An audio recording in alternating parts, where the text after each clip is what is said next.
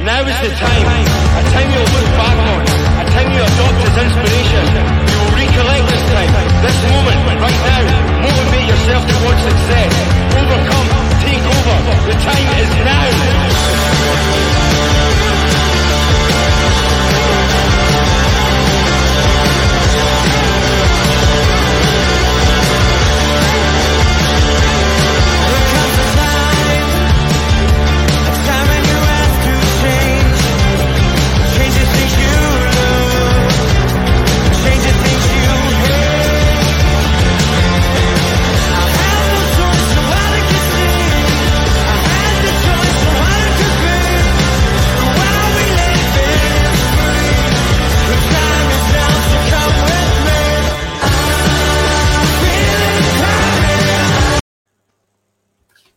Hello.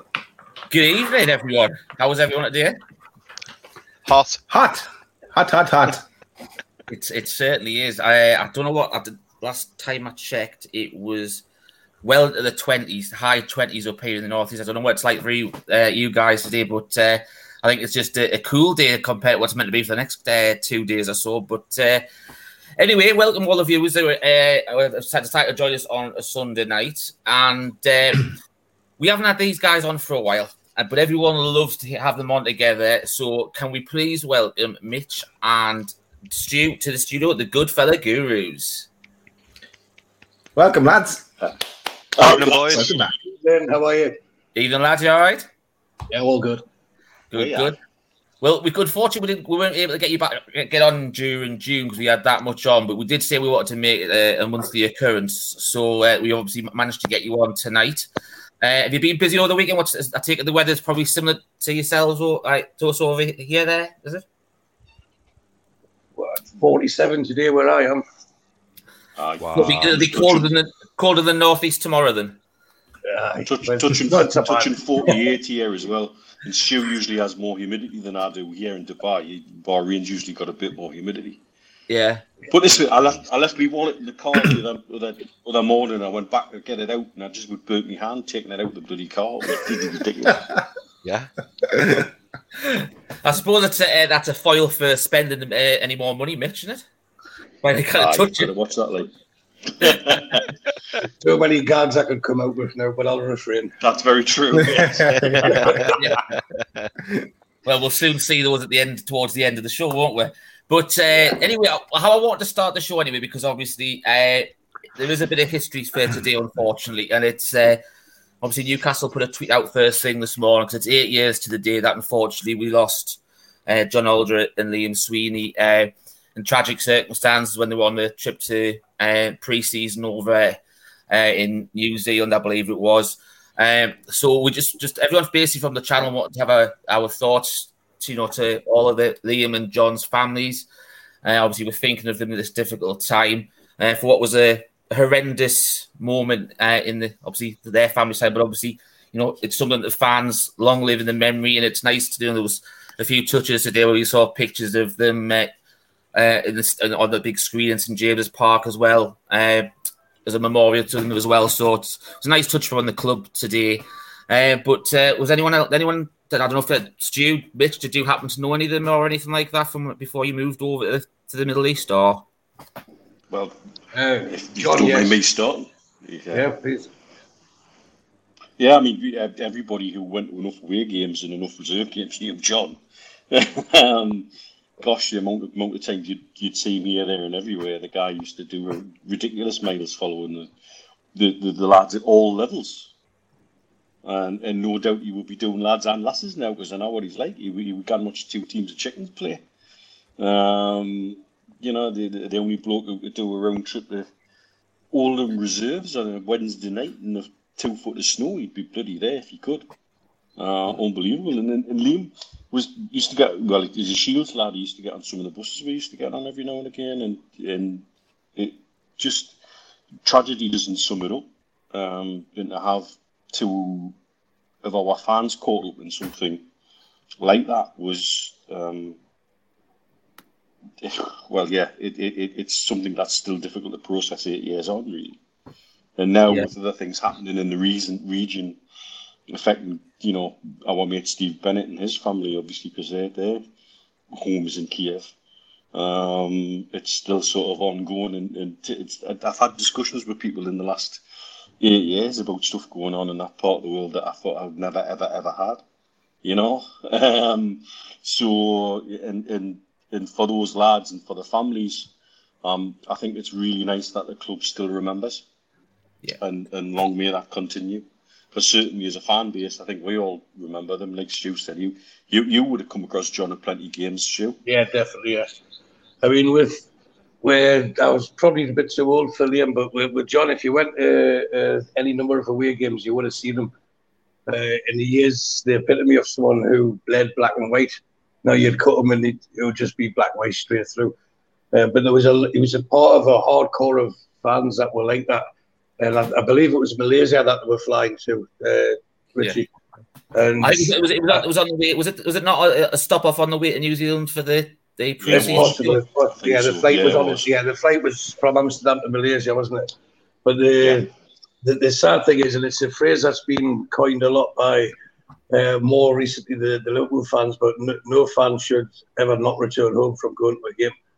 And this was a friendly, you know, it's and it shows the dedication that the the, the lads had, and it, it's really fitting how for the first few seasons on the 70th minute there was always the round of applause and how the club still remembers now. So it's it's something that's it's really difficult to comprehend that you go and watch your team play football and you don't come back you know and eh, if you can take anything out of it you know it, it was especially with John for those who knew I'm sure Liam would have been the same. They they went they were doing something that they loved you know and there's no excuse, there's no exception, there's no justification of it.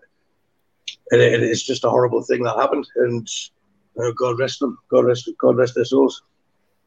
God bless them as well. Yeah. Well, as I said at the start, obviously everyone from the, the loaded mag has the thoughts with the family and stuff like that. Um, so you know that's what I will we'll leave it at that for the moment. Um, now we always know that Stu and Mitch uh, have got a bit of the comedic side to them. Okay, so what we've decided to do is with a spur the moment member draw tonight. Now the member draw is to give away uh, one of uh, the Shy Ben's Loaded Mag t-shirts, a colour of your choice. Um, and we're basically, as I said, obviously you've got to be a member. And what you need to do is to like obviously what Matt, Matt Matters used to do. We need you to put your answers in the chat. Daz has already Daz knows the answer, and he's going to be watching out for the first person who is a member to get the correct answer to the question, and that person will be named at the end of the show. However, what we did was we always asked the lads what they wanted to talk about when they come on the show, and I opened it. I said to Stu, he says, "Oh look, just ask Mitch. Mitch will come up with something." So I asked Mitch, and he came up with an answer. I told Stu, and he went, "That's obviously his mastermind uh, specialist subject." But what we want you to do is we want you to guess what is Mitch's specialist subject based on the initials T and F. Okay? So the first person who was a member, so if you're not a member, you've still got time to enter now before the end of the show and take part to, uh, to get a uh, free t-shirt from Shy Burns. All you've got to do is be a member and get the correct answer to T and F. Okie dokie. So we'll leave that for that for a moment and we'll revise it at the end. Okie dokie. And So- just, just a shout out to, to Ian that who has become a member just before you announced the competition. Actually, Richard, Well, you can, you, shout out. you can start. Ian, well done. Thanks for uh, for joining. Obviously, appreciate anyone who uh, joins the channel. Um, and uh, you obviously you put your answer in the chat if you've got a, a you know a, a fun idea or the correct one, whatever. You just go for your balls. Let's make make uh, Daz's uh, comment uh, nightmare tonight by going through and bombarding the chat with all the answers.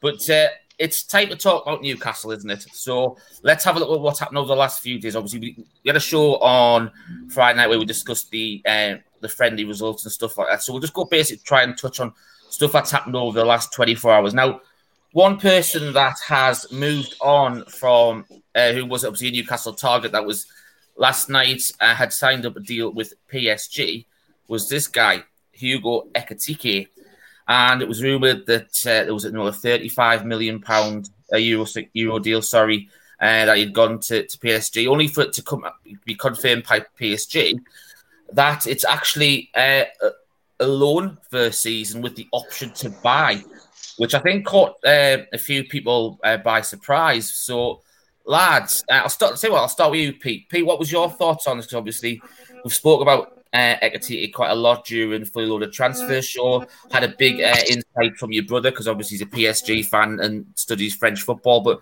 what did you make of the deal, the deal going ahead, but also the how the deal's made up? Um, I wasn't surprised. Um, look, two week two weeks before this even became a thing, Lee had mentioned, and he mentioned on our fully loaded transfer show that he felt that um, Ekitike's agent was holding him back in order to see if PSG's interest was going to come to fruition. Now, uh, the key to that, and he did mention it on the show, is that Luis Campos, um, their sport, new sporting director, wasn't in place yet. And traditionally, Luis Campos is well known for building young, hungry football teams. And that is what PSG were looking for. Now, um, you know, we knew a while ago that the deal was already in place, that we'd agreed a fee, that we'd agreed personal terms. It was just the agent fees and stuff that we needed to sort out. And everyone thought it was kind of a um, something that was going to be done quite quickly. Now, um, the longer that went on, the longer it looked like he was going to PSG. So, not a surprise for me. Uh, what I have found a little bit strange is the negativity towards him on the back of that. Um, uh, from from Newcastle United fans. Like, uh, look, if he wants to go to PSG, good luck to him. Just like Eddie Howe said today, he said good luck to him. Doesn't wish him any any bad luck in his career. He, he thinks he's a quality player and has talked about that quite openly and wanted him at Newcastle. But you've got to understand that not every young player, not every player that we go for is going to want to come to Newcastle United. Um, he's a young French player um, and sees PSG as the pinnacle for him and not Newcastle United at this moment. So um, I wasn't I wasn't surprised by it. I thought it, you know some of the negativity about bench warmer. Trust me, he's going to play games next season. He is going to play lots of football next season for PSG because he is the future. So for me, um, good luck to him. Um, for, you know he's made his decision, and look, we've got a pool of quality players that are going to come in and take that position that Hugo Ekitike was going to take.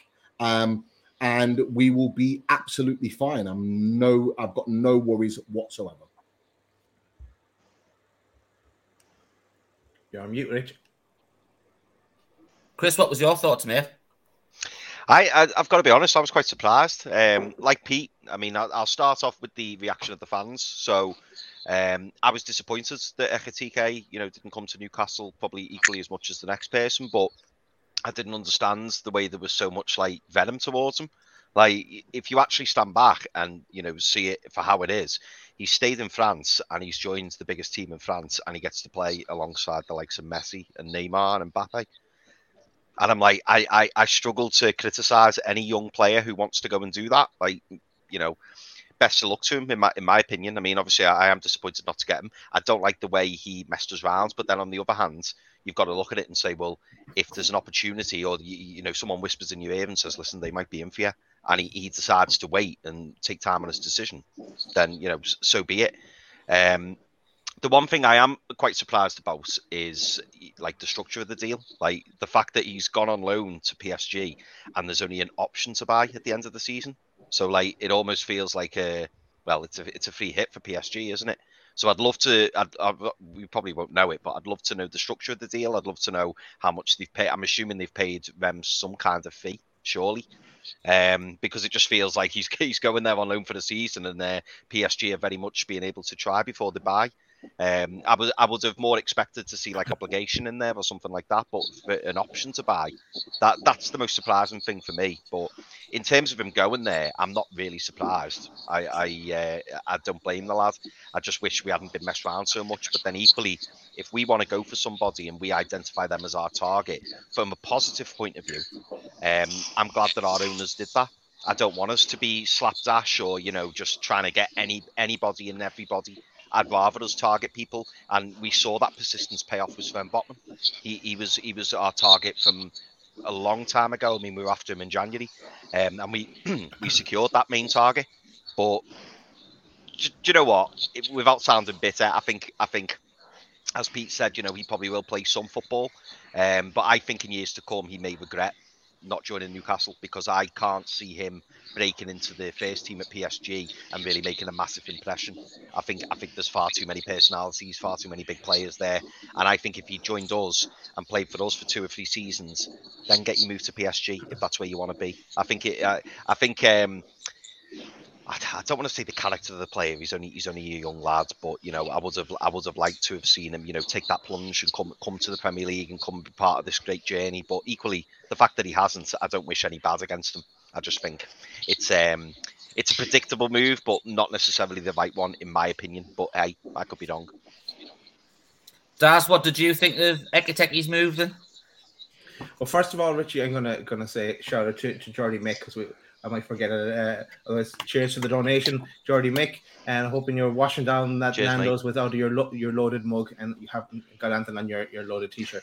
Um, but uh, um, Ekitike, um, what do I think? Look at yeah, it was it, it's been we've known for a while that he's not come to us. Um, it does look like he he he, he didn't want to, to to leave France as well, and look, you can understand that as well. So look, we we, we have wasted not wasted, but we, we, we spent a bit of time giving them all the, the, the most opportunity to to make a decision to come to us. It didn't happen. We move on. As Pete said, there's there's plenty more fish in the sea or uh, plenty more uh, options available. So uh, we'll we, will uh, shop around and, and pick up someone else similar. And who knows that whoever we, we do pick up in a similar age, similar kind of style of play, it might may turn out that, that they might be a better prospect than Ekitike. But um, so yeah, I'm not going to be too pissed off about it. Just move on. The the the uh, the team we have in there now will will find someone else that, that will fit the bill. Yeah. Now it was interesting that uh, obviously loaded Mag's very own and Newcastle World. Uh, Jordan Cronin wrote a little bit about this uh, today, and he got Eddie Howe's thoughts on uh, Ekitike, stu- snubbing Newcastle and going to PSG. Um, and he, he basically just said uh, it's no secret that we really liked Hugo and we worked hard to try and uh, do that deal. He's very talented lad and decided to go to PSG. I have no hard feelings toward him. Wish him well next phase of his career. I really do wish him well. Stu uh, and, and then Mitch, what, what did you make of those comments? Do you, do you think that Newcastle pushed as hard as they could have to get Ekitike? Uh, or do you just think it was one where it was more what we've seen over the recent weeks where the you know the it was mainly due to his representatives that was causing the issues of the deal becoming possible on a permanent basis to Newcastle? I think it stems back to January where his family advised him to come and the club agreed to sell him and he got cold feet. And I- I'm sure I mentioned at the time he's you know he's just a young kid moving countries, different language, and where we were in that time languishing the other bottom, you could understand him being hesitant about coming to Newcastle. But uh, I want to echo basically what Chris said. You know, you, you, you're talking about PSG or the team in France, like Bayern Munich, or the team in Germany. And as, as a young kid, he's grown up admiring these players, these frontline players. And tell me that who who wouldn't have the opportunity? You know, if you granted, you can go and play with Mbappe, you can go and play with Neymar, you can go and play with Messi. Now, even if it's just for one season, he'll learn from that. And we, we shouldn't really chastise a young kid for, for choosing to stay in his own country and and go and live his dream. Now, whether that's whether that holds his progress back due to lack of playing time or whether they'll give him playing time, the, a lot of these guys are always in, or not always, but often injured anyway. So I'm sure you'll get he'll get on and about. You'll only come on for it. Uh, but the fact that we pushed and pushed and pushed, and I think until recently, where we realised it wasn't going to happen, we pulled out, and rightly so. But it shows who we are competing with. PSG are one of the dominant forces now in world football, and we can't say that's because they've had money spent on them, because that's what we've got coming to us. You know, so it's at the moment we can't compete with them, but we didn't have to give them a little run for their money in their own backyard as well. So uh, I, I agree with Pete. I don't understand why people want to give him a hard time. His choice was to go to Paris Saint Germain. Not everyone's going to come to Newcastle like we want, and we have a, a board we have a structure in place that will absolutely bring the best players that we can get at this moment in time to us. And if Ekitike is not one of them, so be it. Move on. Next, as they say. Mitch, your thoughts on it? Uh, very similar, really. I mean, you've got a player who was reticent to come in January, remained reticent to come, and really preferred to stay in France. And so, I'd, for me, I'd far rather not uh, worry about, you know, what he then goes on and do. And good luck to the lad. My understanding was Dan Ashworth shut the book on this a lot quicker than people realise. Um, particularly once the the agent started making some strange demands. You know, when you got an agent who's pretty much asking permission from the Queen for his player to eat a swan every other Friday and wants a Vestal Virgin to deflower for every goal he scores, you know, it starts to get a bit stupid. And I'm glad we don't we don't give in to those kind of demands. I think we've made a statement in January, and I think we've made a statement this summer. Also with Botman's people, regarding hanging on, hanging on for AC Milan. But in the case of Botman, Botman wanted to come to Newcastle and was excited by the project. And his interviews since he's arrived have pretty much made that clear. If we weren't going to get that from Ekitike, then we don't want it. We don't need it. Um, you don't want somebody who doesn't want to be here. Let him move on. Good luck to the lad. The thing that fascinates me is this loan with option to buy from PSG. From a financial fair play point of view, it makes me question are they unwilling or unable to drop 30 million on a young player right now and want to nudge that on in accountancy wise by moving the deal as a loan with a, there'll be a loan fee no doubt involved with that um, but that's very kind of Reims to acknowledge that they can have a loan fee at a lower amount than what they would have got up front for us. It would have been quite easy for Reims to say no, shut off.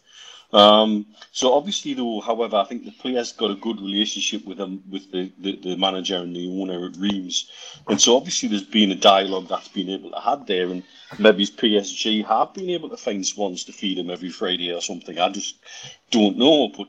Um, you, you, wish him the best of luck. He's got the move he wanted, and we move on as well. And like I say, I know people are saying about wasted time. I think you find when Dan Ashworth came in, he shut the book on this one pretty quickly. To be fair, I think a lot of the residual um, talk was exactly just that. It was paper talk. Um, I think it was quite clear that the player was hanging on for PSG. The agent was hanging on for PSG, and Dan Ashworth was already saying, "Right now, we'll move on." Um, I think people are reading too much into Craig Hope's article today as well. That's been released this evening about you know without Ekitike, eh, we're going to move on with just Wilson and Wood. I, I, think you'll find that's probably talk to keep silly transfer figures down and to calm the market down at the minute while we're getting my house in order. We don't need to look desperate for a striker because if we rock up to say, I know we've been linked with another young French lad who apparently is available for 15 million. But if we look desperate, are they going to turn around and say, well, that's 30 million, please, because that's, the, that's the Newcastle tax? Because um, we're going to be subject to that. And as Stu rightly says, we're going toe to toe with PSG in their own backyard. Within, within, you know, under without the full season of PIF owning the club, we're already rattling people in their own backyards. This is this is significant because now we've, we've made some significant changes behind the scenes, and we're a different beast to deal with. And you're going to find a lot of things that have been maybe not ideal in the early stages of PIF's ownership are going to change very, very quickly. And how we do business on the transfer window, for all that did, I think, exceptionally well in January, I think you find we've got, what, seven weeks left of this window open? There's still a lot of time to do things.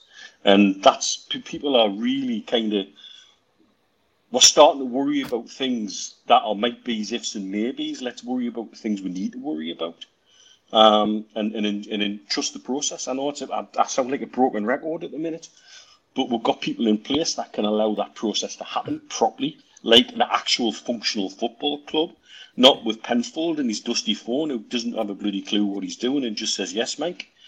We're, we're a different animal. And so, yeah, good luck. Um, I hope he does really well at, at PSG. And I hope it, the transfer then becomes permanent for him and he gets absolutely everything he wants. But I think it says more about the state PSG are at at the minute that it's, it's loan to buy. Um, there's more to that than meets the meets meets the eye. I think.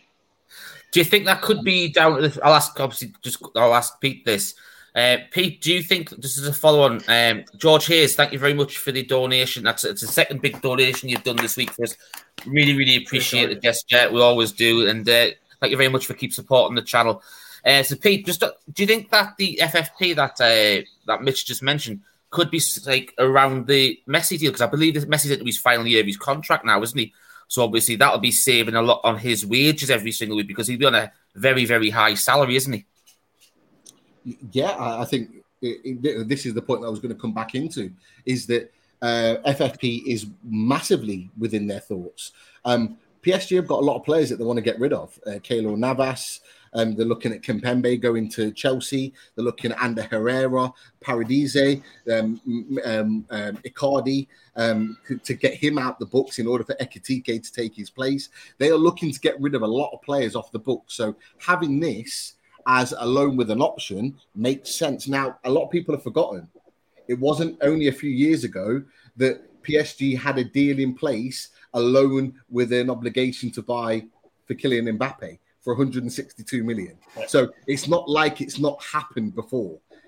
PSG are very, very astute in their business. And actually, everyone, like, to be fair, on, the Geordies down south chat, there, there was a few people this morning going, It's a loan. Why, why is it a loan for? And going mad about it. I'm saying, hold on a second. It's not the first time they've done it, and it won't be the last time that PSG have done it.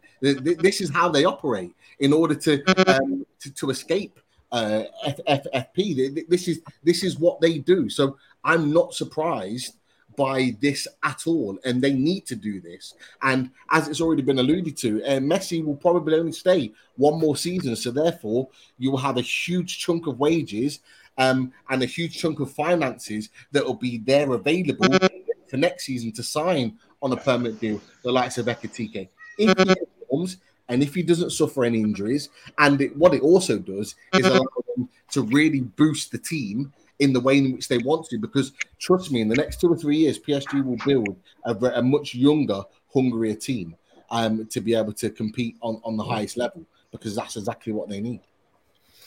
Yeah, they'd, exactly. they'd be much much cleverer in dealing with certain potential FFP issues than the the absolute blind madness that Boss are doing at the moment.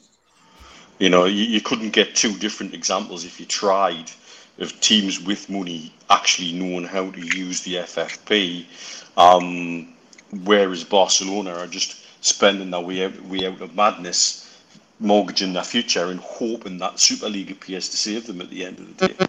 And, and it's a it, and it's a very different way of managing it, and I think it's quite it, it is clever from PSG, really is, but also it shows the influence they have over all the other French clubs that they can do that with Mbappe at Monaco and they can do that with this Reims, that people will just genuflect and get on with it and do it.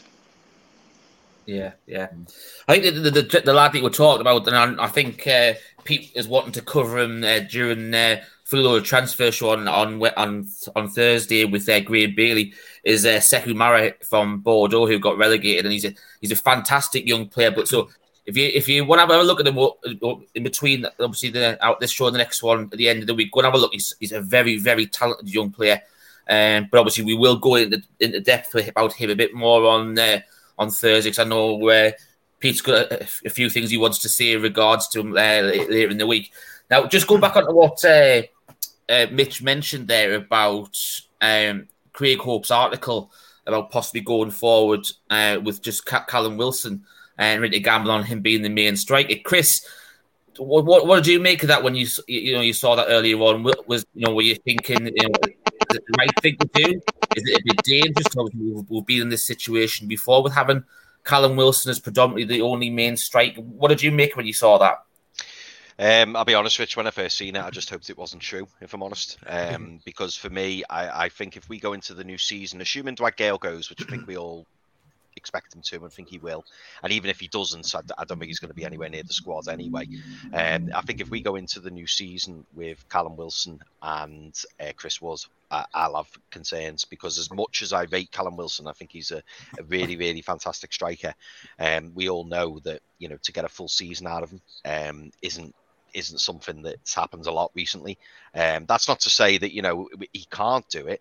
I just think that you know, given the odds and looking at previous seasons, it looks like that's not the case. I mean, my stance has changed over the past few months because at first I was, you know, hoping that we'd bring in a striker who was going to be up there, you know, possibly better than Callum Wilson, you know, somebody like a big name striker. Um, but my feeling on that over the last few weeks and months has changed now, and I, I'd be more than happy to have, you know, a young, promising striker who is in and around the squad and who can come in and do a job for Callum Wilson and you know learn his trade, learn from the other players around him. Um, and that's why I'm hoping that you know we look to maybe do a loan a loan deal or something like that. I think that's the bare minimum for me. Um, I know we've been linked with uh, Kalimuendo, who's the the young striker at PSG, someone of that ilk. And then you know we're hearing today that it looks like Broja's going to West Ham. Play players like that who can come in do a job, um, but won't necessarily expect to start week in week out. Um, I do feel that that is something we need. I, I acknowledge that right winger is probably the priority position. Um, and I know we we us lads spoke, didn't we, about you know we, we look at Liverpool and Man City of previous years or previous seasons, and they had a front three that were very interchangeable. You know, like we've seen Mane play as the number nine, we've seen Salah play as the number nine. Um, Man City haven't had a striker for over the year, but I find it interesting that this season they've gone out and they've forked out the big money for the likes of Darwin Nunez and Erling Haaland.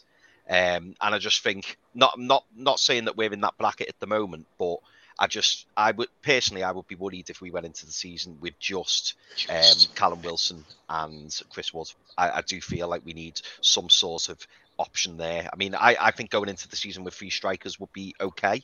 Um, given the fact that you know we, we do predominantly play with three up top now, so your two wingers and your main striker through the middle.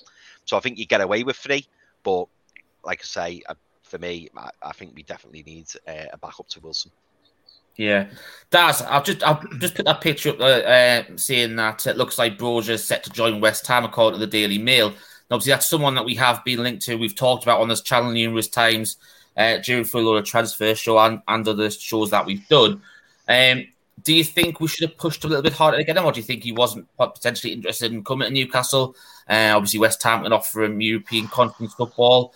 What, what's your thoughts on that? Yeah, so he what he's at Chelsea. He went to Southampton, and so now look like going to West Ham. So it's it's it's fairly south that he that he's uh, staying. Uh, so it, maybe he didn't fancy the, the move up to, to Newcastle. Well, uh, something different to change the scenery for him again. But um, um, no, no, I think he's not. Not I'm not overly upset that he's that, that, that he's going to West Ham. Uh, no, I just think there's this there, there's someone out there for us that will will tick all the boxes. Keep looking. There's still plenty of time left. It's, it's six weeks before the, the window closes, and as, as Mitch says, you know, okay, if you and, and, and as Chris says, we you first glance at the, the the piece from Craig Hope, yeah, you do kind of go, oh shit, what are we going to do now? Uh, Wilson gets injured the first couple of games, we would, uh, but yeah, no, I think we're, we're going to bring in someone else. It, it's it's what we needed for the, the start of the window. It's going to get get sorted. Um, there's a few things we wanted to sort first, so look at uh, they'll they'll uh, I think what we said as well in a couple of the fully loaded transfer shows. Um, they may just pull a few surprises out of the bag as we get closer to the, the end of the window. So I'm hoping a striker is, is one of them. Yeah. Just a, a quick update on the uh, member giveaway. So, if anyone who wasn't here at the start, uh, to win a Shy Ben's Loaded Mag t shirt, you had to give us the correct answer to what Mitch's specialist subject is. Now, we will actually say that the correct answer has been given in the chat. However, they were give the answer was given by non-members. So they've either got to sign up to become a member for their uh, answer to be correct, or someone who else is a member could actually nab the prize for them.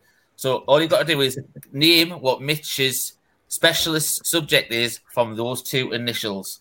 Okie dokie. Right, just going on to the next uh, part. Uh, it's a little bit about, and some more rumours coming through about from Hope. Um, deal for Moussa Diaby remains too expensive at an, uh, UFC, and Jack Harrison also very difficult, likely because of the demands of Leeds, um, which Magpie 24 7 Leeds, you know, a rumour to want more than 35 million to sell uh, Jack Harrison to, to Newcastle. Um, Mitch, sorry, Stu, I'll come to you first. Uh, have you heard anything in regards to Moussa Diaby? Uh, obviously, I know you and uh, Mitch have got some contacts, like you know, from the club and also in the in the, in the Middle East.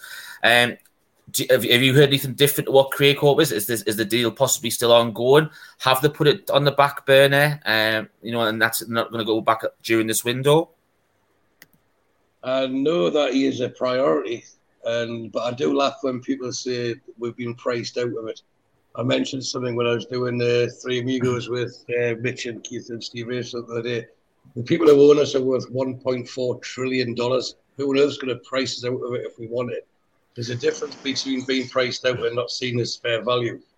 You know, so we're going to get linked with lots of people. I, I, I do know Diaby is something that the, the hierarchy are keen on, and also with Paqueta, they didn't plan to get him this window because of the way the system want to play. But at the same time, if you if we don't go for him and he signs for say someone like like an Arsenal, what that then does is enhance them, strengthens them, and it'll slightly weaken us. And these are the positions that we're aiming for. So the phrase that Mitch has used all through this transfer window, probably before that, it's fluid. You know, if the value is there, the, the the clubs are playing hardball, and you can't blame them. But I, I, I do think our, our fan base can be overreactive at times. When when they do unite, we're the best fan base by a country mile. But it's it's amazing how they can take one one uh, journalist as verbatim, the other one is just clickbait. You know, the some of it will be with knowledge, some of it will be guesswork, but just also consider these guys have a job to do and they've got a job to keep. And, and a lot of it is based on how many clicks they get onto their articles.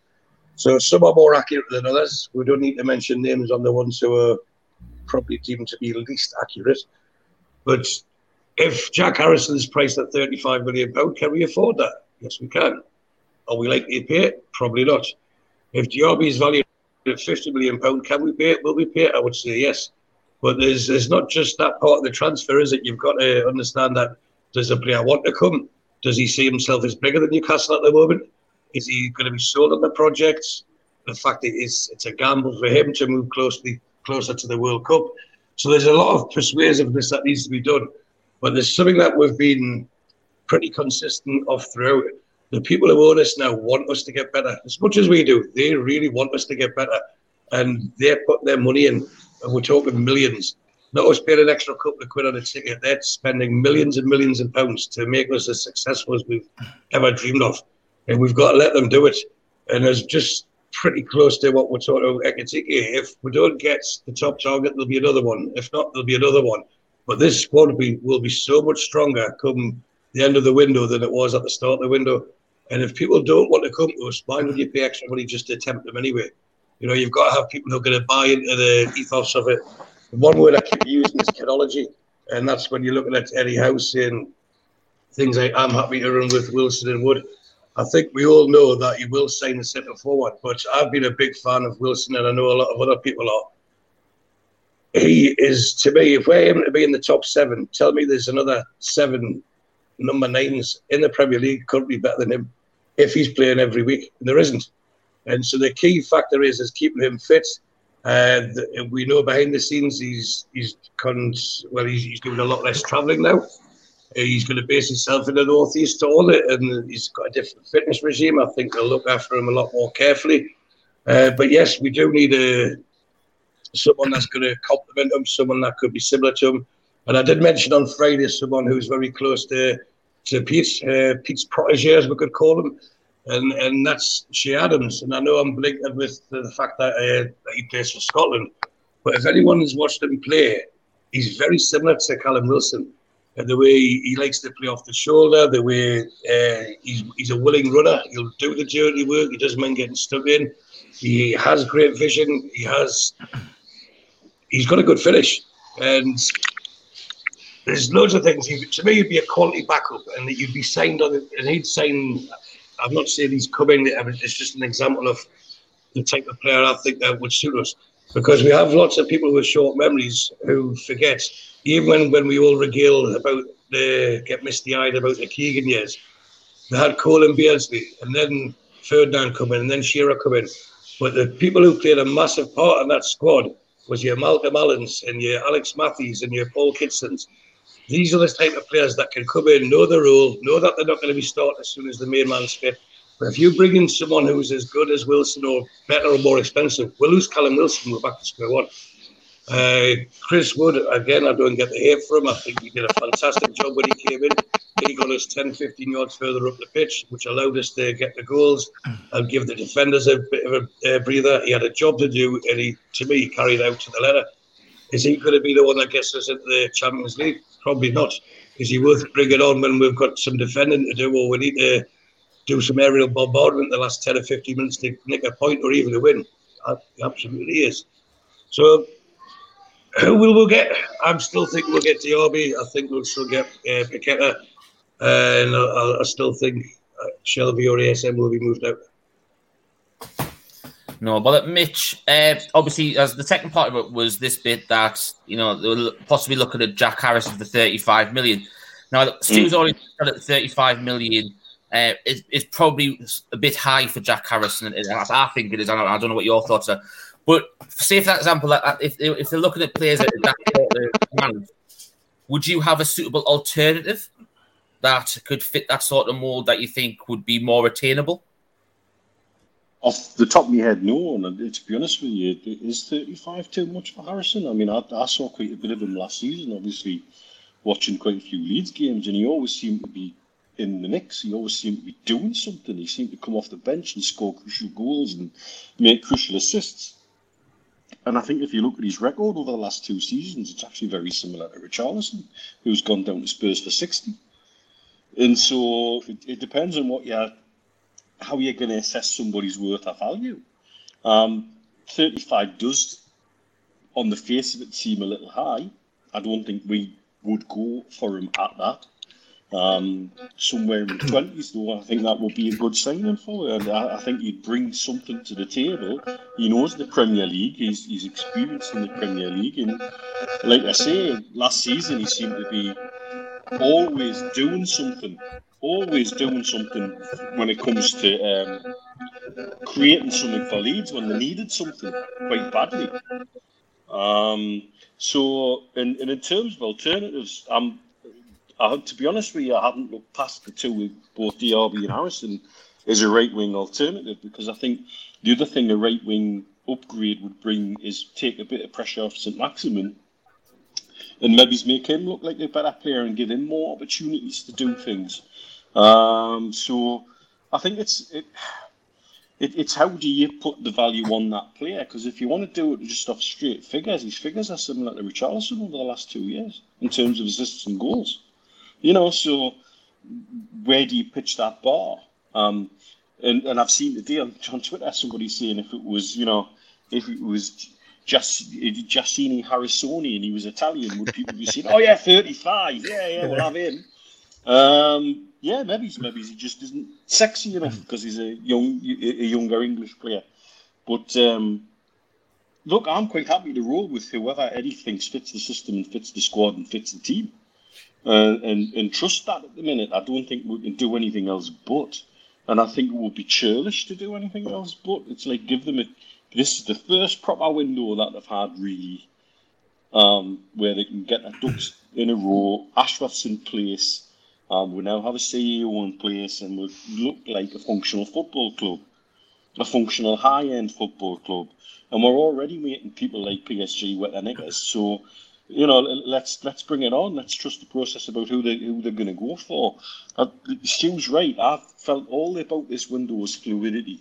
There'll be a number of targets for a number of positions, and the budget will be fluid because if somebody's perceived to be good value, it will be daft not to make the signing now if it was an opportunity to do it.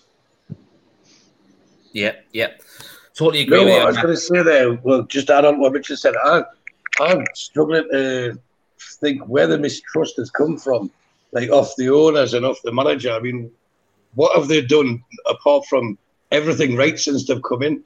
You know, so it's like, have they delivered? Yes. Has Howe excelled? Yes.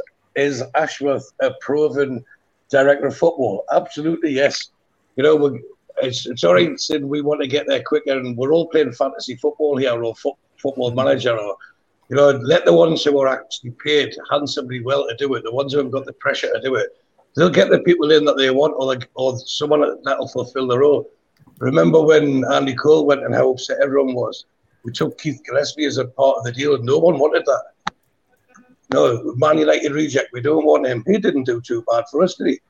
You know, so it's a lot of it is about how the manager sees them. And someone like Eddie Howe, as we know, has that dialogue with Kevin Keegan. He's got an eye for a footballer and says, like, this is the type of player I want. That's the that's for that type, particular type of role in this team. And he'll give a list. His job now is to train the players he's got. He doesn't have to be doing all these burning the candles at both ends and trying to juggle the, as many balls and spin as many places as he can. He can actually focus on what he's exceptionally good at and let people focus on what they're exceptionally good at and let it work in the wheel that Dan Ashworth referred to, where he's the middle part and, and he can start pushing the strokes out in the right way. Yeah, yeah. Um, just a, a, a, shout out to uh, Sean Casey, who will be on the show uh, next Sunday uh, night. And it's literally just for a tweet that he put out. Obviously, everyone knows he's a, he's a friend of the channel. Um, and he's been on quite a few times, and you know he's in regular contact with a lot of the lads uh, with the channel. I think sometimes think they make right meet so you might reach out to Stu and Mitch as well. But Pete, I'll come to you on this because obviously we've mentioned quite a few uh, transfers, possibly you know people who were rumored to come in who could still be coming in. Uh, but uh, you know he, he, always does these. You know he's like I said, or he goes back to a tweet he said before. Now he mentioned uh, this obviously uh, yesterday. We we have become a brand on the pitch before you have to come uh, well on the pitch. Sorry, off the pitch. I get the feeling we will be breaking our transfer record soon. And then he's retweeted it today with uh, the egg timer. Uh, so if he believes that we could be breaking our transfer record very soon, who do you think it could be, Pete? Um, it could be anyone, to be honest. Any one of the players that we've linked, we've been linked with. Um, uh, it, it, won't be the likes of people like Jack Harrison. I, have talked about him before. Good player, um, but we don't need to sign a left winger because we've already got one.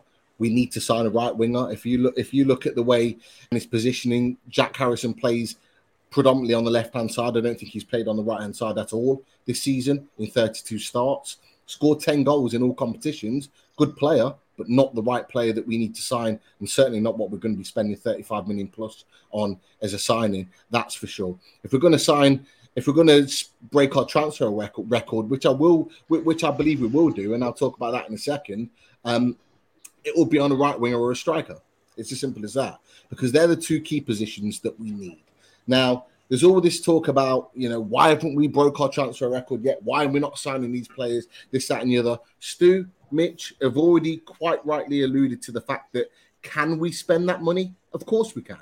We've got the money there. We can go and put that money down tomorrow, today, right now, if we wanted to, and buy those players. but what does that do with six weeks to go in the transfer window? It means nothing because all it does is it tells everyone that actually they have got money. And then anyone else we're going to sign in the next six weeks, they're going to go, Well, you've got money. So therefore, here's here's what we want an extra 15 or 20 million pound on the deal. So it doesn't make sense with six weeks to go. Now, of course, we would want every player to be in before the start of the season. And traditionally, we don't get players until the end of the window, normally under previous owners. But the fact that we've got the likes of Targett, Pope, Botman in early doors, that they're in Austria right now, training, integrating with the lads, they are the key positions that we need for Newcastle United at this point. We've got two right wingers, we've got two strikers, not the ones that we want particularly, but we've got them to go into the season. But we needed a Botman, we needed a Targett, we needed a Pope to really solidify the team. If you're going to go and spend big money, you're going to go and spend it towards the end of the window where um, there's no comeuppance, there's no back backdrop after it, there's no issues at the back of it. Because at that point, when you've spent that money, you can go, summer deal done. We're, we're out of there. We've got what we need let's focus on the season. So, in terms of what player we're going to sign, I don't know. Um, we've been got we've been linked with players left, right, and centre. We've been linked with players today. We've been linked with players yesterday. Um, but do I believe it'll be one of those players? Definitely. Um, who that is, I don't know because as Mitch has very rightly said and talked about for probably about a month now, it is a very much a fluid situation. And when that deal fits right for Newcastle, they'll go, we'll take it. Yeah. Yeah, yeah. I think we, we've 100%. We've mentioned that on this channel a few times as well. We've said, you know, when we've we've talked about Luke Edwards saying, you know, we've got a 50 million transfer budget, then you see other people say this. I think that you know, it goes with the fluidity uh, speech again that Newcastle, you know, can spend X amount of money, however much they want, if the deal is right for the club for the right player at the right price. So you know, there's nothing to say. You know, we, we might not spend anymore. I believe we will, but at the end of the day, we're not going to put a cap on how much we possibly could. You know, it could be one more player, it could be two, it could be three. We don't know, and that's obviously that's the joy of the transfer window. And I'd much rather be in this position than where we were 12 months ago. You know, haggling over a Joe Willock fee and possibly whether we could, we were going to get Hamza Choudhury through on the last day of the window as well. So, right, lads, I'm going to start with that. ways- in many- Sorry. Sorry, just quick Yeah, one. In many ways, since Dan Ashworth come in, the club's become a very different beast. The, the, the club's locked down a lot harder in terms of things getting out and what people are talking about mm. and what people are letting out and what people can and can't talk about openly. And I think that's that's a good thing. It's an absolutely is. good thing that we will just do our business in our own time, our own way, and when there are deals right for us, it will be done. It's as simple as that. that that's something I actually mentioned the other night when I said, you know, it, it would be nice to go back to the days where you didn't have all the transfer rumours, you were just surprised, but all of a sudden someone said, right, Newcastle are, have agreed a deal with such and such. Uh, you know, you do not always have all these social media rumours and stuff like that. It would be nice just to get things done there and then. Um, right, Daz, I'm going to start with you and we'll work our way around from, to Chris Pete um, and then back to Mitch and Stu. Now, um, an interesting one, key a statement was released by Bruno Guimaraes um, over the last couple of days, and the reason why I wanted to discuss this was because obviously, you know, his, his statement can be said a few ways. Obviously, they, you know, people can say they're excited by what he's saying. You know, he's he's coming here for the right reasons, um, but then there's a few people that you know. You know, they're always the hot, the glass half full, you know, negative and looking at the wrong way that he's he's basically saying, look, if we don't achieve it, he's going to move on. So, of course, what he actually said was, of course, uh, we dream of the Champions League, but I tell you, it's step by step, and we don't need to put pressure on ourselves. Today is the only the beginning of the Premier League and is the most difficult competition in the world. So we need to stay calm, and eventually, step by step, we can arrive there. Daz, what, what did you make when you saw uh, Bruno's statement over the weekend? Were you, were you on the positive, took that as a positive side, or did you, you know, were you one of the the negative ones? No, I, I take that as more a calming kind of uh, statement because wh- when he arrived, I remember he, he was talking about the Champions League and and th- then uh, you with all this talk of uh, Lucas Paqueta, people are think even thinking if if he rocks up at Arsenal, is Bruno going to head to Arsenal in, in, a, bit, a bit of time? And if, if, he, doesn't make his way to, to Newcastle, so I think it's, it's, he's just kind of laying it all out there. Look, it, it is a, process, it's a project, it's step by step. Look, it was first of all it was to stay in the league. Now, then it's this next season is to, to cement our, our, our place in, in the top half uh, the, the the league, and who knows uh, after that? Uh, anything else is a, a bonus. Uh, but it's yeah, he's, he's just being re- realistic, and because because people are going to start calling him out and going, okay, yeah, you you, you, mentioned the Champions League when you arrived, but uh, now they're, try, they're trying to make stories out of it. They're trying to make out that he's he's unsettled, and especially if if uh, Paqueta doesn't doesn't rock up with, with us. So uh, I, I take it as a positive, and no way did I look at it as a negative. He's he's here for the long term as well. Uh, he wants to grow with us. Um, so yeah, no nothing to worry about on, on that one at all. Chris? I just had to unmute that. Um, Bruno's going nowhere, absolutely nowhere. And do you know what? No one, no one could afford him anyway. Because imagine, imagine the money we'd want for him. I mean, I, I think I, I liked his statements to be honest, because it, it, it very much like Daz said, it very much felt like a calm and you know, just like a we're getting there. We'll take time. You know, we'll do what we do, and let's just enjoy the ride. And I think I think that's the message to all the fans. You know, there's no there's no mad hurry obviously, you know, if, if if we got it in the next year two years, European football, I think we'd all be really excited about that. But you know, let's just we've we've waited so long, we've waited patiently for so so long, and now I think it's just about in, enjoying it. I mean, when was the last time we all look forward to a season as much as we are right now? Like, I I'm literally counting down the days. Like this this season is just going to be such a such a you know journey. There will be bumps along the way. There will be times where you know we'll be a bit disappointed, or you know we might be calling for people's heads and going, "Oh, we, we need to upgrade him. We need to get rid of him." but it's it's a slow process. We can't we can't just go out and splurge and buy 10, 12, 15 new players. We all said, didn't we, lads, when we did the squad games video? Realistically, there's probably anywhere between 10 and 15 players that we'd want to move on. I know Keith said as much on uh, on the Three Amigos. Keith would have scrapped the whole team, but it, it's a, it's a slow process. You can't just go in and go gung ho and do that. Um, as Stu was saying before, you know, we want to we want to you know box clever. We don't we don't want to throw all our throw show everyone our hands, so to speak. Do you know what I mean? Like we've got to we've got to do this in a sensible way. And one thing we don't want to do is get ripped off. And I think the owners having that having that approach is absolutely correct. We we want to do it all within financial fair play. We don't want to get ourselves in trouble. We don't want anyone, you know, flashing the spotlight on us because believe it, you know, we all know if there's an opportunity for someone to punish Newcastle or do something, they'll probably take it.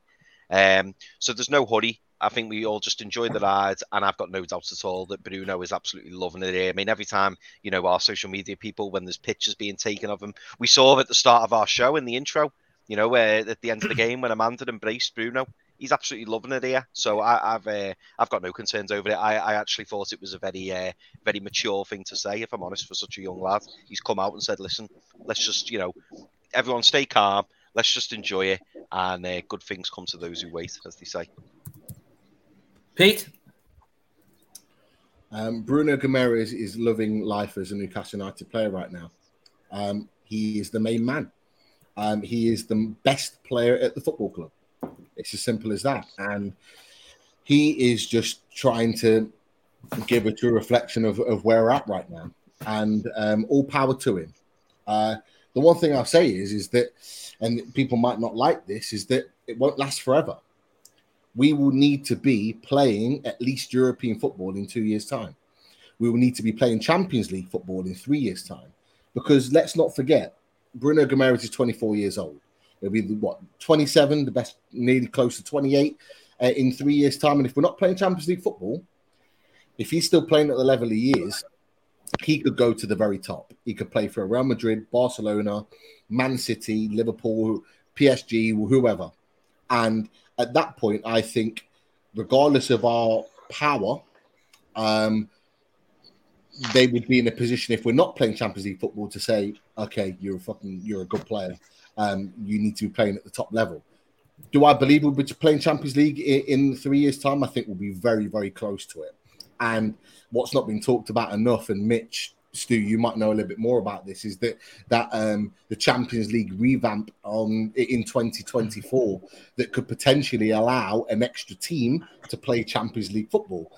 And if we're at the top of the coefficient, that could allow us in three years' time and being a superpower in terms of continuing being able to financially be strong, get us to playing Champions League football without finishing in the top four. Don't know what your thoughts are on that, Mitch, Stu. Well, I mean, for me, Bruno Guimaraes is one of our crown jewels, and he's saying the right things because other players are going to want to come and say, "Hey, I want to play with him." That's and and he's shown a great degree of calmness and leadership Eddie Howe talks about leadership all over the dressing room, and it's quite clear he is a leader in the dressing room of, of, of one form or another. The guys like him, they really gel with him, and they want to play with him, and that'll attract more players like attracts like. And so um, I think that's a really calm statement.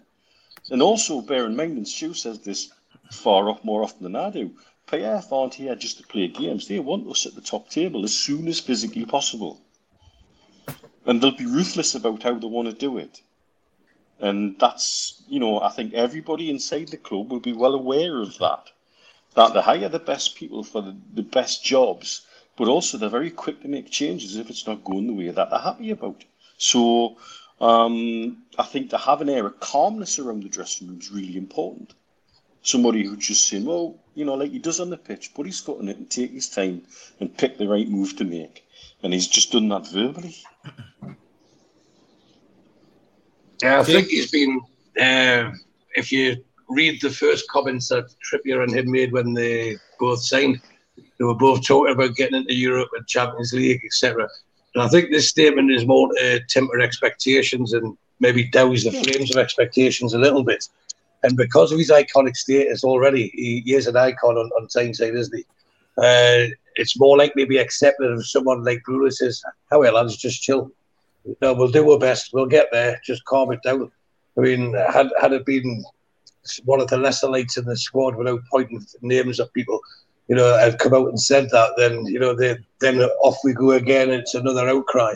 But Bruno at the moment is doing his very best to on water and pressure and getting away with it. Um, and that's simply because every single fan would lie under the water to let him walk over just to get to the other side. You know, he's, he's that good. He, he has transformed our attacking formation. And, and as the rest of the lads have rightly said, people will want to come and play with him. They will see how much he has changed, how much freedom and joy he has in his football. I think, you know, I want, I want a part of that and it'll all be part of how they're pitching it. And I'm sure the when they when they're approaching players, people like him, people like Trippier, people like Botman, they're no mugs. These are quality, quality international players, and we've got three. Now we can do it one or two ways by adding. We can just buy anyone who's got a price tag and then follow the Everton route, which we all know is not successful. So we should stop asking for that. Or we could look at targeting players that we really need or areas that we really need and make a short list and then get the highest one on that list available into that, that place to help us move up that league as quickly as possible. Because we are going to go higher. We will finish higher than 11th. It's just a case of how much higher. And we could spend 150 million on two players, 200 million on two players, but that doesn't mean that's going to get us the Champions League if there's players' attitudes aren't right. You know, I've seen where another person we were linked with today was at Memphis Depay from Barcelona, he'd want to come for a king's ransom. But I think from the outside looking in, you could think his attitude wouldn't be be fitting off the squad that we we've got and the the teamwork that goes into it. You know, so it's there's a lot of things that you know the coin and phrase of ticking boxes. But with with Bruno, he he is a leader. He's the face of the club. Uh, the captain obviously is is Trippier, but there's a lot of leaders out there now. You could call Callum Wilson a leader. You could call Schär a leader. You can call Botman a leader. You can call Nick Pope a leader. Dubravka. You know, we're filling ourselves with with leaders, uh, and it's a special place that we are. Just think where we were 12 months ago, going into a season, and I think every single Newcastle fan, if they had to put their hand in the heart, would have expected us to get relegated last season. That was pre-takeover with Bruce, no money to spend the only money that we did get was on Joe Willock, and that was a player we already had. So in effect, we were going backwards. We will spend more money, but we'll spend it at their time on the right person that they see fit for their for their project. And we just have to trust them. And there's no reason why we shouldn't. There's no reason to doubt them. Yeah, totally agree. Now we've just reached the uh, the hour mark, and we've got over 300 watching on a Sunday night. So thank you very much. We always appreciate that. Uh, Daz, while we're having this the first hour, we'll have a. Do you want to do the sponsors? Sure. Let's go to the sponsors. Uh, switch over to do that. Yeah. So shout out to uh, Shy Barnes and um, Simon, who's been in the chat, and his uh, he's um, going to give away the T-shirt as well tonight. That people have been guessing. I've been entertained with some of the guests that are coming coming on, so I missed half of what everyone's talking about. But um, also he does the, the loaded T-shirt as we mentioned, and he has the the loaded uh, mugs and water bottles as well. Also, shout out to Pins and Prints, Dean, and who has a range of lovely prints and pins, uh, as everyone knows by now. Also, shout out to Retro NUFC and constantly changing his merchandise there. And I believe there's a I saw something about a 15% discount today, I think. So check that out. Go go follow him yeah. on Twitter as well. Uh, yeah, fifty so, percent. Uh, it was twenty four hour discount, fifty percent off uh, until midnight tonight. And he's also, as we, have been mentioned on the recent show, he's got a, a mar- uh, he's going to be at Tynemouth Market on the Saturday morning of the Bilbao friendly uh, with loads of these retro stock. So why don't you take yourself down there, treat yourself to a bargain before you go to the uh, Bilbao game? Cool. Uh, shout out as well to Machine House and the range that uh, Martin and the crew have in Machine House, new uh, Newcastle brand uh, uh, this launcher, maybe not Newcastle brand, but Newcastle based uh, company. so they has lovely hoodies and um, t-shirts, and yeah, go check out the, the them on, on the site and make sure you sign up for the mailing list, and you'll get ten percent off there as well. So check all that out. Um, that's it for the sponsors, Richie. Uh, we, will probably leave uh, what's coming next towards the end of the show. Yeah, no bother. Well, I've got uh, one little thing to sh- show first. Just I want to say well done to the under 21s for their win yesterday over Elche. I thought that was a fantastic result uh, over at the minute there. Um, I don't know what you guys thought. Anyone, anyone what was the Elche lineup like? Was it a, a, decent lineup or was it just more mix and match? But uh, to be fair, I still think it's a fantastic result and it's one that the uh, under 23s uh, can use take going forward. Anyone? No? no, no. Glad they won. I saw so uh, Alex Murphy got a run out as well. He got to have uh, the second 45 minutes. So, uh, yeah. Long may continue. Are you going to say something, Stu? Oh, yeah, Stu's on mute. I know. I was just getting myself off mute. I, I think it's good that we're, we're playing teams in Europe and getting the name of Newcastle United back out there again as well. Yeah. Which is more important rather than just playing uh, nationally, we're now going international again. And it's something that we've discussed. Uh, I know Mitch and myself have uh, on NUFC matters. The the building, not just the first team, but the whole squad. You know, the each level they're, they're improving and bringing players in, and it creates a buzz factor. And winning is a good mentality to have, and success breeds success. So it's great to see them doing well, and long may it continue. Yeah, it's, it's an interesting point because it actually takes into our, uh, the first question of the, uh, the viewers' questions. there. we'll move on to the, the next stars. Like you've got Star, but there's uh, Jerry Watt. He put one on Twitter and he wanted to ask Stu and Mitch what he thought about uh, all these Premier season friend pre-season friendlies um, between Premier League clubs. Is it a good thing, a bad thing? Um, you know, I think it's about regards like injuries. It's about the competitiveness between teams in your own league. Um, does it give an insight away to possible, you know, tactics when you play against them in, you know, in the league itself and the compete again? What, what would, what's your thoughts on that? Well, we've been involved with preseason tournaments with Premier League teams before they're neither good things nor bad things. They're just pre-season friendlies. They're, they're about fitness. They're about gelling teams together. I don't think you're going to give away any particular secrets playing another Premier League team um, in in pre-season. Um, personally, I quite like playing foreign teams from a selfish point of view, as I like to see us playing as many different clubs from around Europe as we possibly can. Um, and as long as the manager feels that they're uh, opposition to the right level and they're going to give the test at the right way, that's all that matters. So whether it's a Premier League team or not really is irrelevant to me personally. Um, would I get wound up about winning a winning an interesting sideboard ornament in Thailand like uh, Liverpool did re- recently against Man or Man U did rather against against Liverpool? Don't think so. I don't think I'd get too worked up about that at all. Um, it is what it is. Um, that's what preseason is about. It's about fitness and gelling the squad rather than worrying about who you're actually playing against. Um, it, it, does it. I think it's different if it is something that the Premier League want to use to stretch their reach around the globe. Um, and then comes the question: Is how many of you are going to be off to America soon, playing in tournaments there?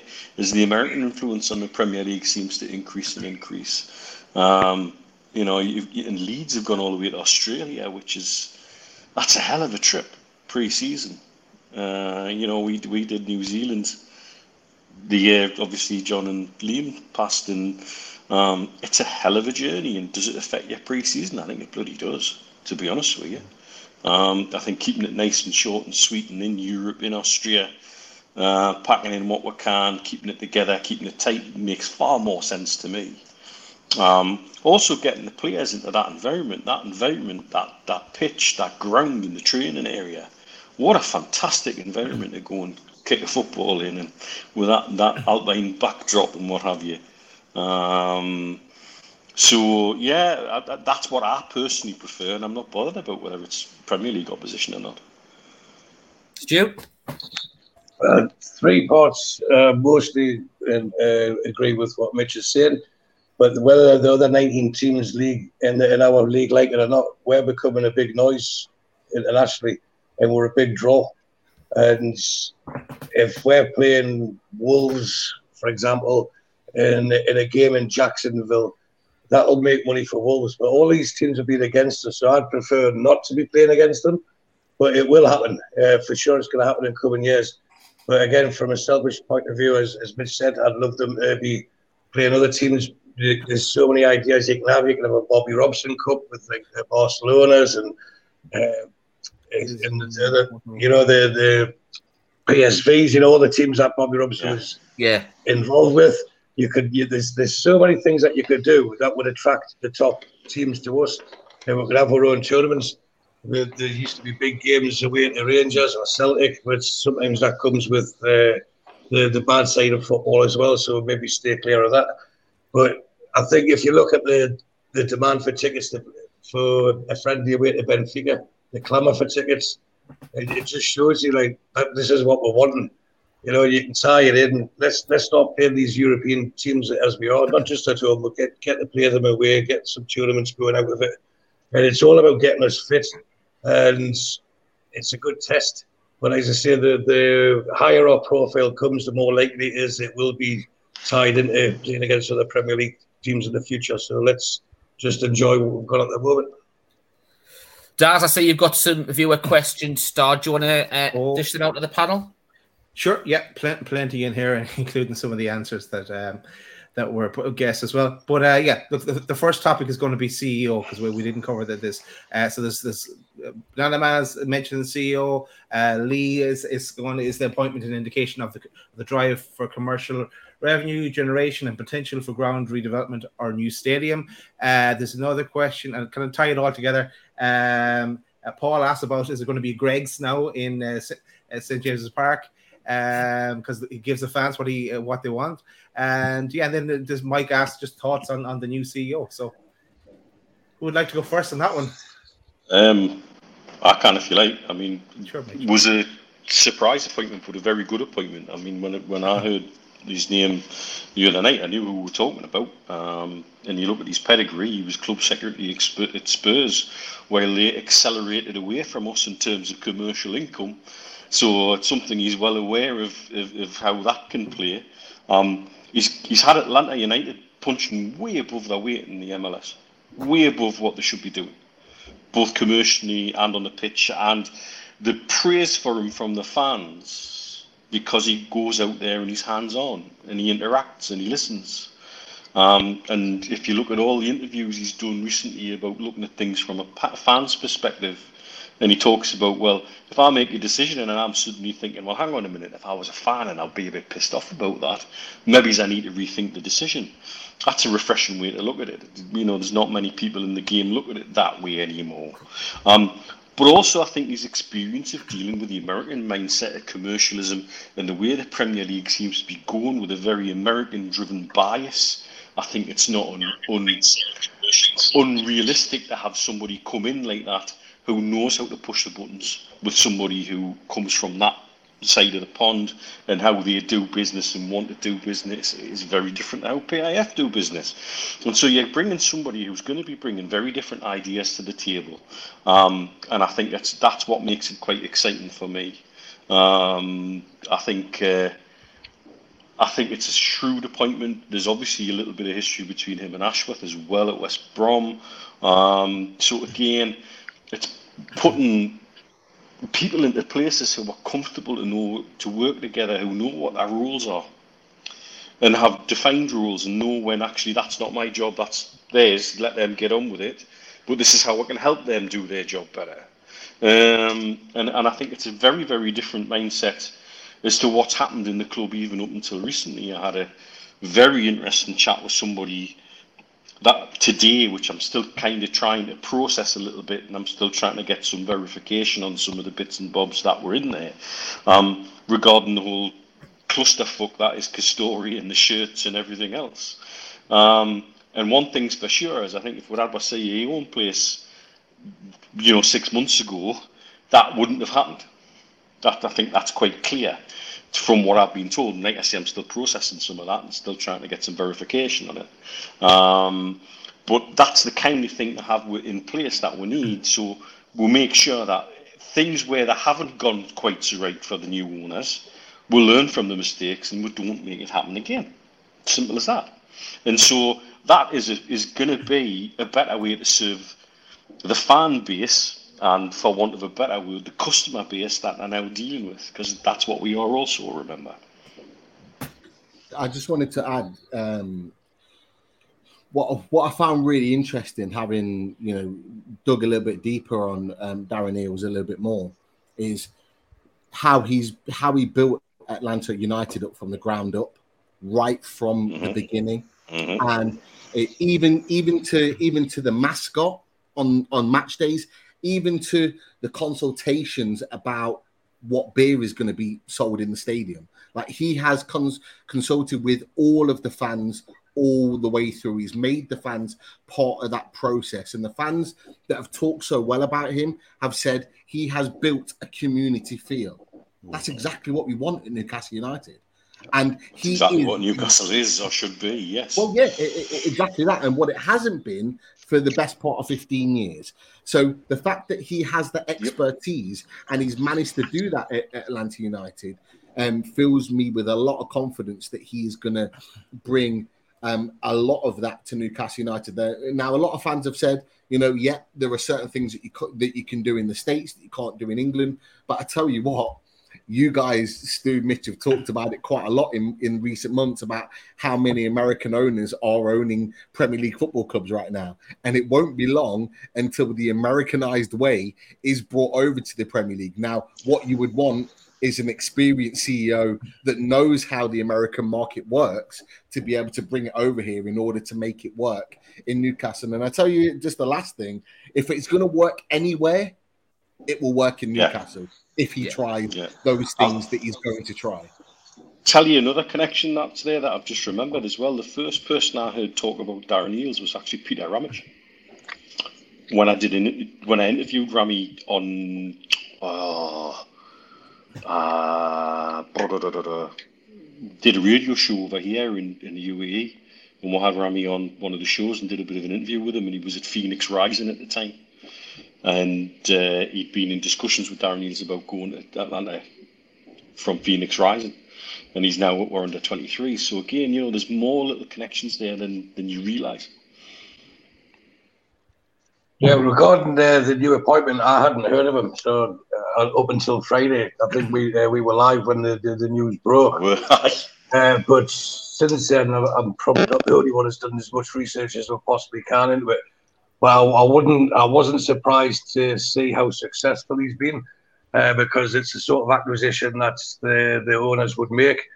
Uh, what Pete was just saying, just to carry on from that, it's it's a really simple idea well, sometimes the simple ideas are the best ones, and they're sometimes the most hardest ones to to actually introduce. And what he's done is in Atlanta, he's given the club to the city, yeah. and they're now as one. It's their club. You know, it's not just all I'm the owner. It's their club, and they're getting the biggest attendances in the league. And you know, the you can't really see the traditional teams there, but the, the ones that have been going longer they've been out support because there's such a community spirit in there. Quite right, the Saints, Newcastle. Newcastle's like that regardless. Yeah. Um, but if things are going well and we're being listened to, I know there was jokes about Greggs in the stadiums and stuff like that. But you know, sometimes just the simple things, the easy wins that's often referred to. And the fact that if you look at the I, I know I'm in danger of being repetitive, but the the owners that we've got will get the best people for the jobs just because they have lots of money doesn't mean they know the answer to everything, but they'll employ the, the best people available to do that role and they'll empower them, they'll back them. And it's it's great you've got that knowledge from from the Middle East. You've got the, the, the knowledge within the UK. And it's no coincidence that the Reuben brothers are involved along somewhere along the line. You know, that's that just hasn't happened by mistake because PIF was short of money. They've been brought in for a purpose, for their certain expertise. To me, that points towards not just the ground expansion, but the improvement of the city. It's like a gift, you know, because if we remember, the, the reason that PIF's been put in the place is to make uh, the country of Saudi Arabia less dependent on oil. And by 2030, which will be the 100th anniversary of uh, Saudi Arabia, they want over 50% of the income to be coming from something that's not oil. And a very, very successful Newcastle team will go a long way to contributing that, especially if they've got the region where we've talked about things like motor tracks and top-notch golf courses, and you think it's uh, with matches being put on the board, you think that's a coincidence as well. You know, there's so many things are getting done, so many good moves, uh, and now with the new CEO, he's got the knowledge of American uh, business. He also, if you study how Atlanta have done, they've got very great links with South American talent, football-wise, and don't think he hasn't brought those phone numbers with him either you know, and uh, those will be passed to Dan Ashworth, and certain videos will be given to Eddie Howe and say, "What do you think of this one? What do you think?" It's all about growing to to be this huge, huge, huge, massive club that we're all part of, and they're creating it for us. So that's what we have to remember. They're going to create this thing for us, and he's another cog in, in this wheel that's going to help this machine become. Hopefully, in their opinion, it'll it'll be unstoppable. So we're going to welcome uh, a new CEO like that. It, it's he's top draw, and that could. If but if asked me, at seven. Well, it's seven this time, but uh, six uh, six p.m. UK time on Friday. I would have said I haven't heard of the guy, but it's it's the shrewdness of the decision, and and there'll be more. There'll be more people brought in not just for the sake of it, just like they won't bring fans, uh, new players in, like Everton did, just for the sake of it. We'll spend money on this, we'll spend money on that. So get the right people at the right time, at the right price to help us improve. And we all benefit as fans, they'll benefit as owners, they'll benefit as CEOs uh, for their own CVs. We're all going to win out of this. So I think it's fantastic. Cheers, shoot. And, and anyone that was listening at sea, that picked up on the Morse code messages, Thanks for that as well. Um, but, That's because uh, the thing's bagging off me on when I was speaking. I'm joking. I'm joking. Uh, just also, anyone that, that's watching, uh, make sure you hit that that like button. And when uh, when uh, Pete mentioned the mascot as well, I, I suggested that the loaded mascot. We will offer the, the loaded mascot uh, to Newcastle, and they can they can run with that. It, it, it seems to be pretty popular in the chat. No, you're Let's right. go. You're right. Pete, he, he, might rack up. You know, he might. he might rock up. Just imagine. It was dreadful. Uh, dreadful. The less we see of that, the better. He's making a special appearance, Pete. Uh, okay, Pete, we'll, gi- we'll give you a question. Uh, what? Uh, this is a question to, to Richie and Pete. Do you think uh, PIF will look at holding WrestleMania events in, in uh, Newcastle in time? Well, they're, they're already over in Saudi Arabia. they've been over there for a number of years now. They were they mm. were the kind of that that was the kind of the beginning of it all um, really with Saudi Arabia, even before the boxing. Um, WWE was, was over there, and that was the big, the big first deal. Um, WWE are over already over in Newcastle quite regularly, actually, because um, because of the the crowd attendances and how big they are. I think they're normally at the at the is it the Metro Arena? They're, um, they're usually at the arena twice a year. It's usually yeah. do a tour after WrestleMania, and I think they do one later in the year as well about the October yeah. November time as well. Yeah, the WWE lives that they do around the country. It, it, it, normally starts, or one of the first two are normally in Newcastle. Can I see it at, at, at St James's Park? Yeah, for sure. Because the one thing that they guarantee when when going to Newcastle is it always sells out. And if the WWE continues to build that relationship with Saudi Arabia, which, which it will, um, after a little bit of turbulence with Vince McMahon early on, I think Saudi Arabia halted a flight with all the wrestlers for a long period of time, um, which which was big big news. Uh, they actually, um, they're, one of their events that was going live with Fox um, Fox Sport uh, the next day had to be kind of reshuffled and loads of extra wrestlers pulled in because they literally grounded them. But after that, the relationship's been okay. And do I see it at St James's Park? For sure, because it's a guaranteed sellout. Um, yeah, well, let's move on to the next question. Um, and it's a topic we, we talked about on Fully Loaded Transfer Show. So, yeah, on that show, we talked about Jack Harrison. Actually, I did do a bit more research on, on Jack Harrison. I kind of changed my, my mind a bit on it since, since then. But uh, we also talked about Adama Traore, and I want to get Stu and Pete's uh, thoughts on this. Would you take Adama Traore for in the 10 million mark? No. That's my quick answer. That was my answer as well. I don't see the benefit. Payment baby oil, babies. You know. I think that was Chris's answer. Yeah, it was. time. Yeah. Right. At this match, said it myself. With Nice nice. He, he's is he any better than Murphy? And I don't think he is. Uh, I think statistically he may actually be worse. The, the question is you he better than Fraser? No. No, the, the question you need to ask yourself is that if Wolves are looking to get rid of him, why would we take? Why would we sign him? Yeah. Yeah.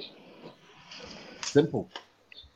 Um, there's been kind of two questions linked around the stadium as well, uh, and I guess I suppose with the, with the whole um, season tickets and uh, tickets selling out, uh, and I know we've kind we have touched on it before with you, Mitch. Uh, I guess uh, there's there's a question. Um, I think I can't can't find the other question now, but it's around should should we should we start thinking about moving to another stadium, or do we look at uh, extended St James's Park and look at the the ideas that I know you've talked about before, Mitch, and you, you as well too.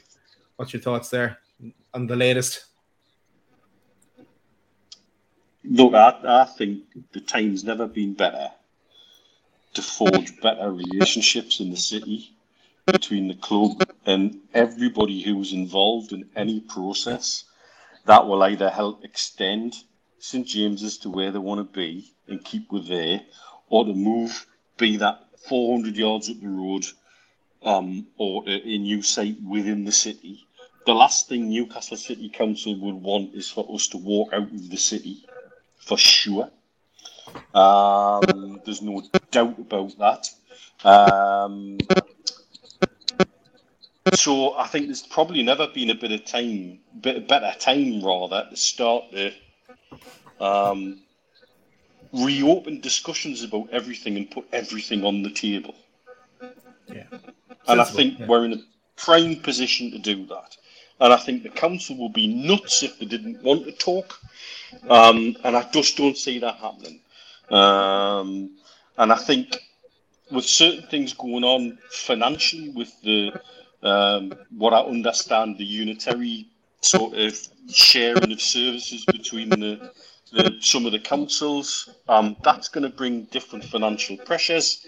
And again, we've got owners who can spend a lot of money, and money talks. Yeah, I think uh, regarding the stadium move, if that's, I think long term, if we're going to fulfil everything, I think it's in inevitability, unless the the Leazes Terrace conundrum gets solved. But if we have to move to a new sta- stadium, it's it's easy fixed. Is It depends on where it is. I think the location is going to be Mm. is going to be pivotal in any conversation. But I think if they need to announce it, they should just get Bruno to say, right, we're moving stadium and this is where we're going to, and everyone just accepts it. Because he can't see it, get away with this. So I mean, I mean that's just putting a bit lightheartedness because I know it's it's uh, we, we sometimes we can't get too nostalgic and too traditionalist, and if things don't change and stay as they are, is an old adage, but uh, we are growing, and there's, there's we can get into a debate about season tickets, how many people are on waiting lists, etc. I don't think it was thirty thousand anyway, because I know there was multiple or people doing multiple entries anyway. Uh, but I, I think sixty-five thousand would we could fill comfortably, and we haven't got that option at St James's at the moment. And we touched on this on Friday, didn't we, regarding the safe standing? If it was only standing and it increased the capacity, that would be one way forward to placate the, the demand initially, or at least some of it. But again, it's not. It doesn't change the capacity at all. So again, I give my opinion then that we're just spending money just to tick PC boxes.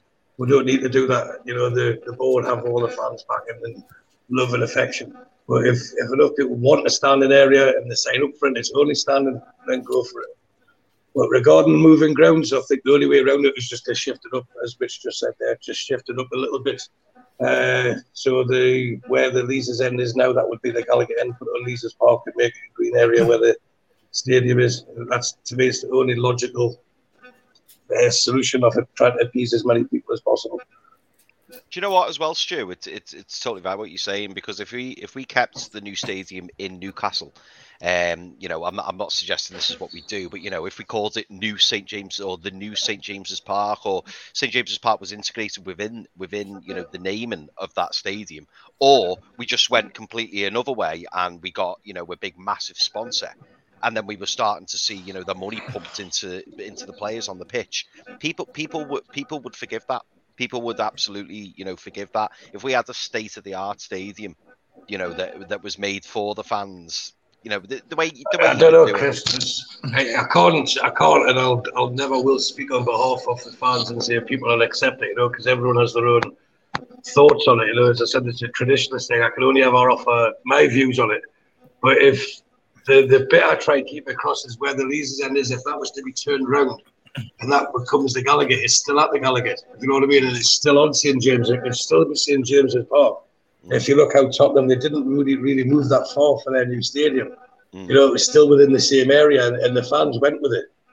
You know, Newcastle don't have, or Newcastle fans don't have the copyright on we we love our stadium. You know, every so every football fan has infinity infinity to their original ground.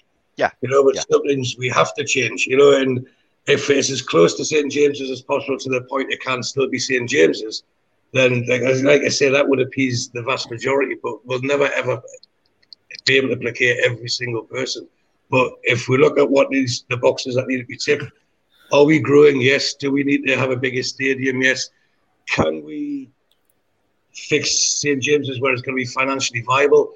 I believe if they try to do it, they would have to spend as much money. It would probably cost the money to extend the to extend the stadium just to get it up to about sixty thousand. It would cost the club money, and in, in fear of saying the same thing repetitively, these people who bought us for a business. They, they understand they have to spend money to make money, but they don't make bad business decisions. Yeah. You know, they're, they're not just going to say, okay, we'll build on here just to keep three, four thousand extra, and it's going to cost us money down the line. So it's it's a huge debate, and I'm glad that we have people in place who will take the fans' choices or the fans' voices, uh, and we'll try to please as many people as we can. But I think we, we all know we live in a social media world now. Is you'll never be able to please anyone or everyone. You know, you what you're going to try and do is do what's best for the club and what's best for the fans, and that's it. Yeah, no, you you- you're right, Stu. I mean, even now, you know, if we were to stay at St James's, there's fans who who do want to move, they do want to build, they do want to go bigger. So even the people who want to stay, you've then got people who don't want to stay. So you're absolutely right when you say you can't please everybody. No, if we wanted, I mean, St James's is it's one it's one of the most icon, famous iconic grounds in the country. You know, you, you hear even people in the press talk about the love cup the atmosphere and the fact it's in the city and everything else. We've got it's got so many things going for it that we need to try and be as loyal to that as possible and, and try and be as close to it as possible. But also we have to like drag it out of the the 20th century and into the 21st century and and I know we've said uh, many times that the like the stadiums to be shiny and brand new here and bigger and better than the the, the other ones or the oppositions. But we, we genuinely do have a demand for more tickets. We generally do have a fan base that will only grow, not just in Saudi Arabia, not just in the Middle East, but worldwide. Uh, and these people will have the opportunity to come to St James's, but not if every single seat's taken. And we have people who refuse to move and and won't allow us to grow. You know, we can't have the, the best of all worlds. You know, There- Yeah. there's there's times we've just got to accept change. Sometimes we get used to it. You know, I still call them marathons, but I know they've been called Snickers for about 30 years. You know, and there's Opal Fruits and starburst. You know, there's so I'm as, as, as old fashioned as they come. But the I, I get it. I totally get why people do want to leave St James's Park. It has the memories that every one of us have had going in there for the first time. But at the same time, we, we were in a new era where we could create a new, you know, new memories. But let's keep it in the city. Let's keep it as close to St James's as if we all get a new stadium. You never know. The council might uh, bend to some special plans, and something could happen with Leazes Terrace. You know, we, we, we never know. And that's conversations way above our pay grade. But they'll do what they can to make the, the stadium as accessible to the masses as possible. And that goes with Mitch's ideas of hotels there, making it 24 7 place, not just somewhere to visit once every two weeks. You know, if, if you had a hotel there, you have fans from, especially Saudi Arabia, you get a five star hotel there. That's exactly where they're going. You know, and then you can do wedding events there. There- There's so much that can be done, but they've got the right people in the commercial department to do it. You know, so let them do their job and they can't fix things overnight. But my God, they'll try to. And that's a good place to end the show. So, what, first of all, what I wanted to say is uh, thank you very much for everyone for the through 300 that stayed with us all, all night. Uh, however, there's only half the people actually like the show. So, please, you know, hit the like button on there. Helps us get the uh, the YouTube algorithms to higher in the NUFC search chart. But it also helps, uh, you know, if you've enjoyed the content that we've been putting out there uh, over recently, we've had a lot of comment on Twitter. But if you haven't already, uh, you can subscribe to the channel free of charge and it'll help us to get towards uh, 5,000 subs. And also, like a few of the people have tonight as well. If you you know really like the uh, the channel, you want to help us, uh, you know, put the co- great content that we do out every single week. You could also become a member of the channel as well. Um, and that nicely takes us into our member draw. Now we've had some really really good uh, comments in the chat and stuff like that uh, on Mitch's specialized subject, TNF. So what we'll do is we'll actually go through the pictures first, and then we'll go through who they are. So the first picture is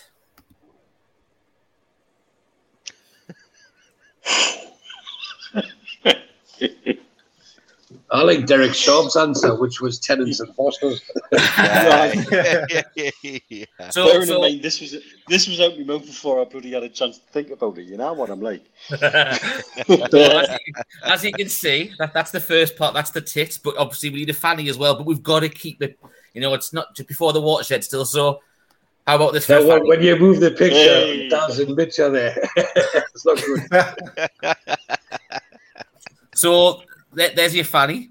but then obviously we're a Newcastle channel, so we've got to keep NUFC related. So it's tits and fanny NUFC version. So tits. Yeah, all in one. tits. Jesus. You've been waiting all week for Tits, this, fanny.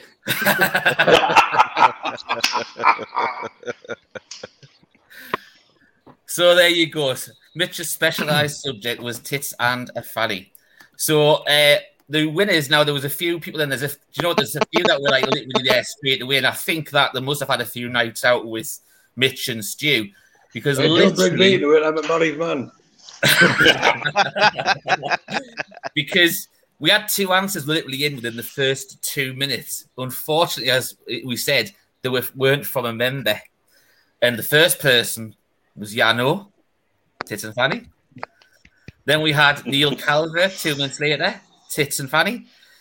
Yano actually heard the second comment where we pitched it again, saying it wasn't a member. So we even telling Trolls what the answer was. yeah, yeah. But Trulls still. but the the funny thing is, right, that Trulls still didn't beat Lisa to it. But Lisa's so appreciative. And this is, I think, this is what basically what to say about all loaded like viewers and all Newcastle fans at the minute. She's actually saying because Yano got the original answer right, she wants to give the T-shirt to Yano. So Yano, congratulations, mate. Um, Well much appreciated the support there. Give uh, any of the lads uh, a DM, or you can go to Simon direct. Tell them uh, what colour shirt, T-shirt you want, and your address, and we'll get that posted out to you. Um, I think Lisa final- should pick the colour for Yan- Yano. yeah. should, we, should we get Lisa to pick the colour for you? I think she should. Right. Well, Lisa, you send us a DM. You have to send us a picture then of, of- of the t-shirt. I tell you You what, see- I tell you what was scary though, Mitch. Like What? I don't know if you noticed it in the chat. Like you, you asked the question, and Yano was just like tits and fatty, straight in. it was literally, it was quick. It was a quick answer. It was. Fantastic. It was. Eh, I know what Mitch will be saying. Great minds think alike, won't he? That's what he'll be saying. But uh, one last little shout out I wanted to say before we uh, leave tonight, and I just because obviously we do. Everyone knows that we are the shirt sponsor for Consett Reserves this year. They got their pre-season off to an absolute flyer yesterday uh, with a fantastic 8 0 win Wow. yesterday. Wow. Wow. So- right to the top. Yep, lads, well done. Congratulations. As we said, we'll be following you throughout your journey this season and next season because we, we're a sponsor for the next uh, two seasons. Um, obviously, I, I'm hoping that the results better than we're expecting. But when you go against the uh, opposition name, you start to doubt it when it's Snod's edge. But uh, by all means, you, as we all know in football terms, you can only beat what's in front if you can't, you lads. Exactly. So true. So true. Hey, uh, it says, you know, we had over 300 watching for the majority of the show. We've gone over just over the hour and a half mark now. So we're going to round it up there. Mitch, Stu, I would like to say once again, thank you very much for joining us on your Sunday and giving us, obviously, another time because boys. My pleasure, mate. Always few hours ahead of us. But uh, from myself, Daz, Chris, and Pete, thank you very much for joining us. And we shall see you later on in the week for on Thursday for a fully loaded transfer show with Graham Bailey, uh, with obviously Jordan Crone and Lee Davey as well. Uh, and then next Sunday, we will be back with the man, the legend, Sean Casey. Daz, do you want to see us out there? Yep, and you never know where we might pop up along the, that the way as well. That's that's Yep. how we roll. But uh, thanks everyone, thanks the lads as well, and see you later, everyone. Good luck. Yes, Good night. everyone. Cheers, everyone. Bye bye.